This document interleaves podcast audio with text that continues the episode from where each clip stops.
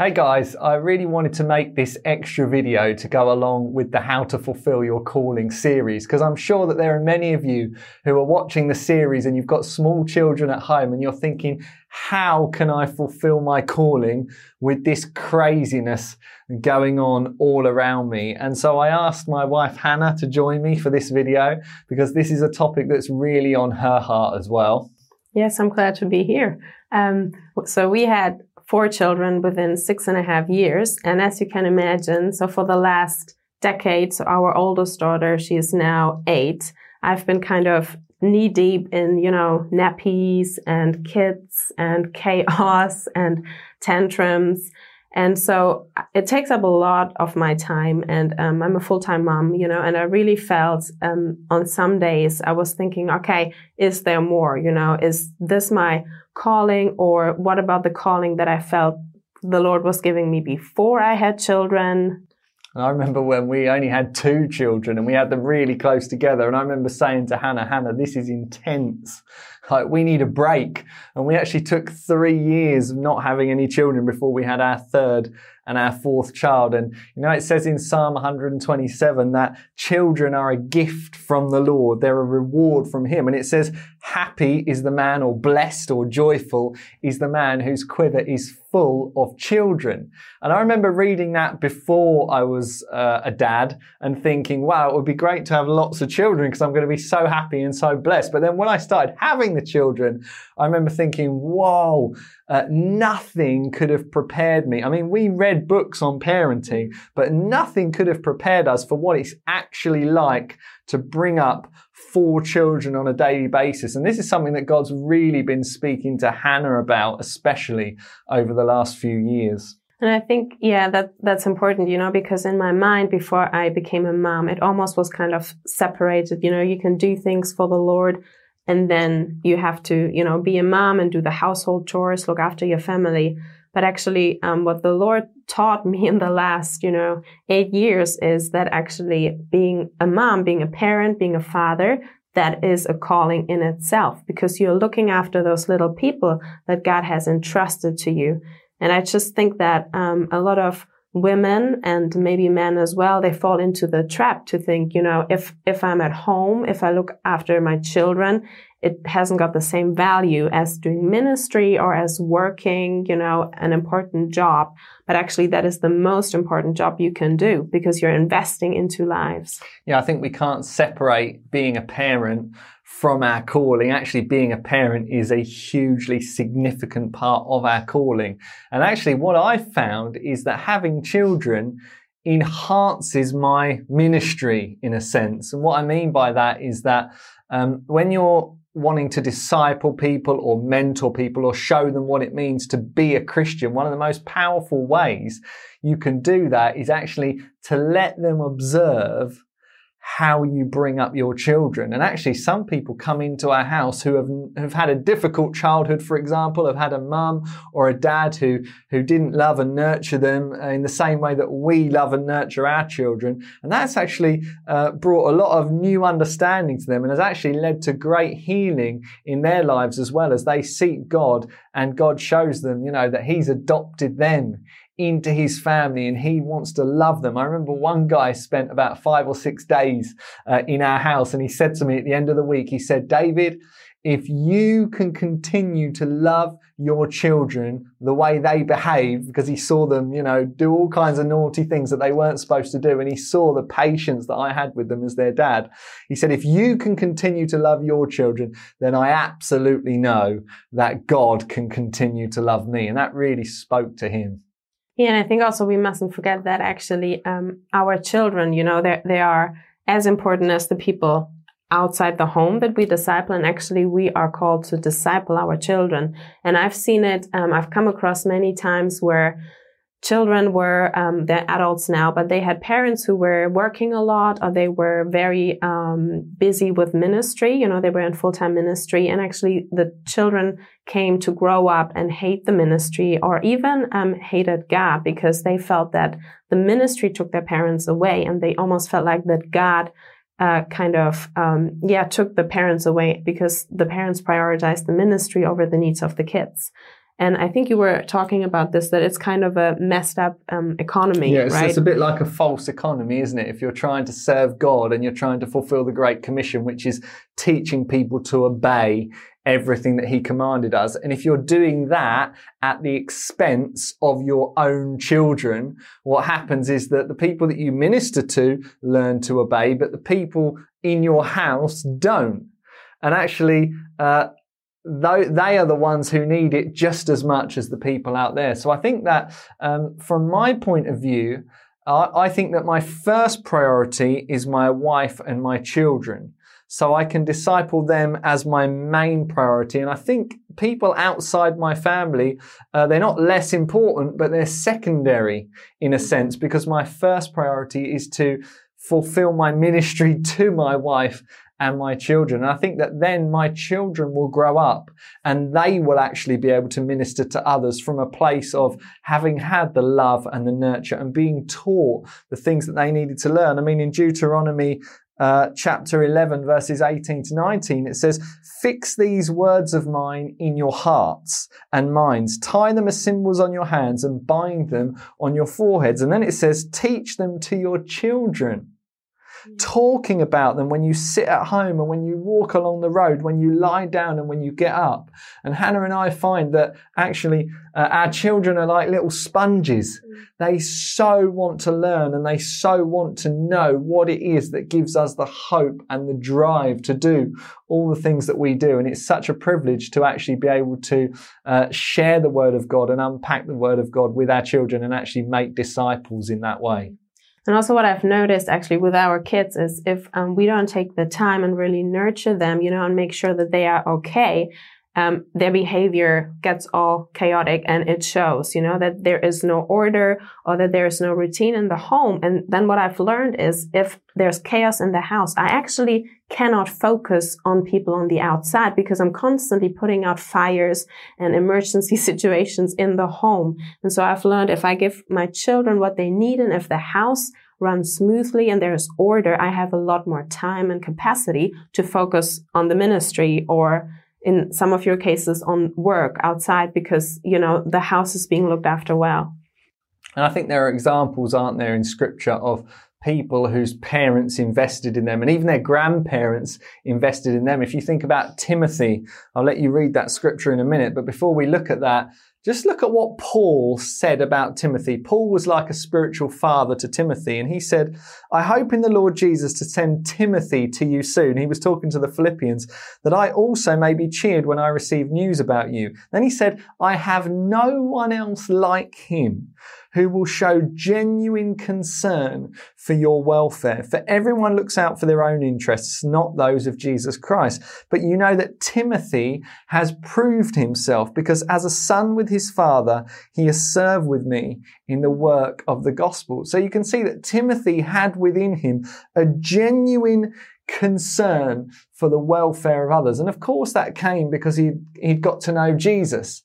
But actually, I just wonder what influence his mother and his grandmother had in his life. Because, you know, it also says here that uh, Timothy served with Paul, and it seems that Timothy had a respect for authority. And I wonder where did he learn that from? And, and Hannah's got a verse that talks about that. Yeah, it actually says in 2 Timothy 1 verse 5, um, Paul, you know, talks to Timothy and he says, I am reminded of your sincere faith, which first lived in your grandmother Lois and in your mother Eunice. And I am persuaded now lives in you also. So Paul, he really saw, um, you know, there was a link. It didn't just happen that Timothy turned out great, but he really knew that his grandmother and his mother, they had become Christians. They were Jewish, but then they turned, um, to Jesus.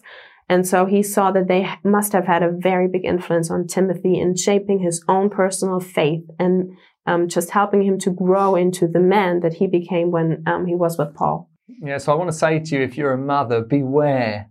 Beware of the trap of thinking that you need to have a ministry that you need to fulfill your calling outside of the home in such a way that it actually distracts you from the calling that is right before you. And I think that that season where you have small children is absolutely vital. I mean, this is the age where they're going to learn the lessons that are going to shape their character. And, you know, we, we minister to people who have come from dysfunctional families and really what you receive in those early years of your life makes a huge difference to how you can function as an adult. And if you want your children to be able to grow up in the Lord strong and bearing much fruit and actually have a multiplication effect for many, many years to come. I would say do what, uh, Eunice and uh, Lois did, which is invest in the children that are in your house. And I, and I just want to say sorry to you for when Christian leaders have made you feel like the calling of a mother is less important than other callings. You know, sometimes we elevate the ministries that happen on a stage or on a platform, but actually, I really want to say that we should elevate.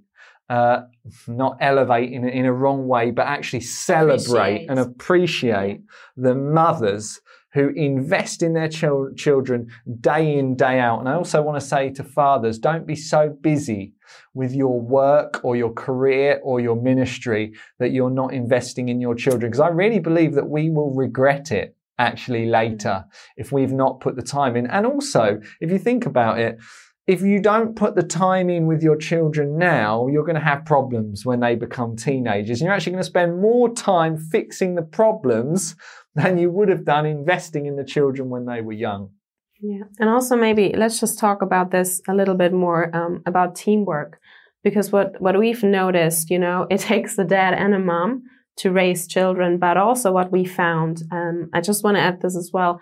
You know, being a mom doesn't mean that you totally neglect um, the calling that God has put on your life outside the home. But it just means that you have to find maybe more creative, different ways to fit that in. So for me, often, you know, when I invite people over, I'm in the kitchen cooking while I talk to them, um, or they help me fold the laundry or they play with the children and we can talk. So it's, it's just not, you know, I'm just not leaving the house. But also what we noticed, it's very important. And I really appreciate that about David. He really, helps me that I can sometimes be released from motherhood duties and um, step out and do something that's more outside of the home in order to, um, yeah, fulfill my calling there. But it really takes two people. It really takes teamwork. And I think very often, um, yeah, maybe it can happen that, you know, the husband thinks, oh, you know, it's just the wife's job, but actually it takes two and maybe you want to talk a little yeah, bit about that? I think one of the things I said in the How to Fulfill Your Calling series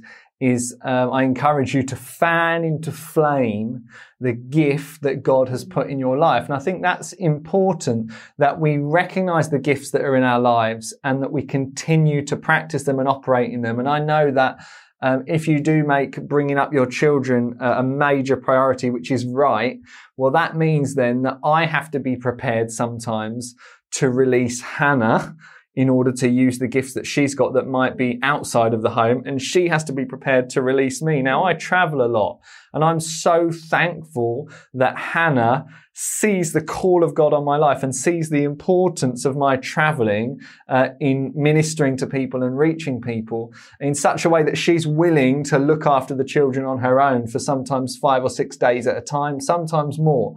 But you know, we had to talk about that and we had to make an agreement. It used to be that I would travel two times a month um, which was actually doable when we had two children. Yeah. But now that we have four children, we've tried our absolute best to reduce it to one trip per month. And we also talk about how long the trips are and we try to time them in such a way that the children get time with me, that Hannah feels supported. And of course, she's involved in local ministry um, here where we live.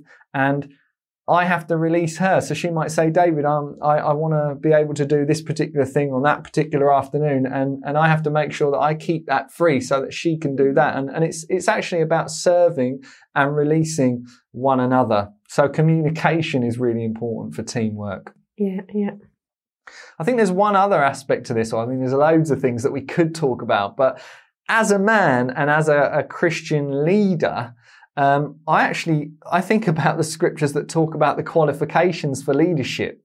You know, in 1 Timothy 3, 1 to 5, it actually talks about how the way you bring up your children can either qualify or disqualify you for leadership. And I know that there are some young dads who really want to be in leadership in the church.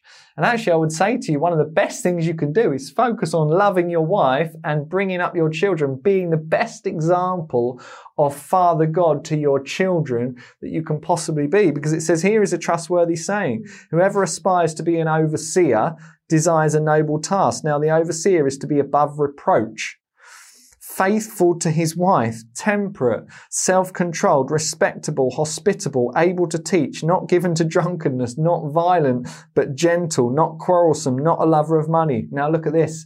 He must manage his own family well and see that his children obey him. And he must do so in a manner worthy of full respect. And then it says this, if anyone does not know how to manage his own family, how can he take care of God's church? So actually being a parent is your training in many, for many of us in order to fulfill our calling.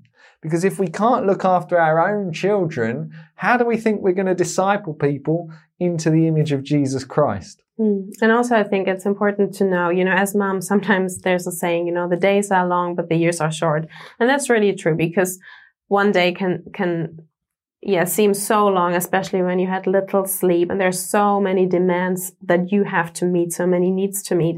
But I think it's important that we don't lose perspective. You know, this is for a season. When the kids are teenagers or young adults, we will have more, um, time to do um, the things that we feel like are not so much linked with our children. But I think it's very, very important that we also use the opportunities that we have while they're little.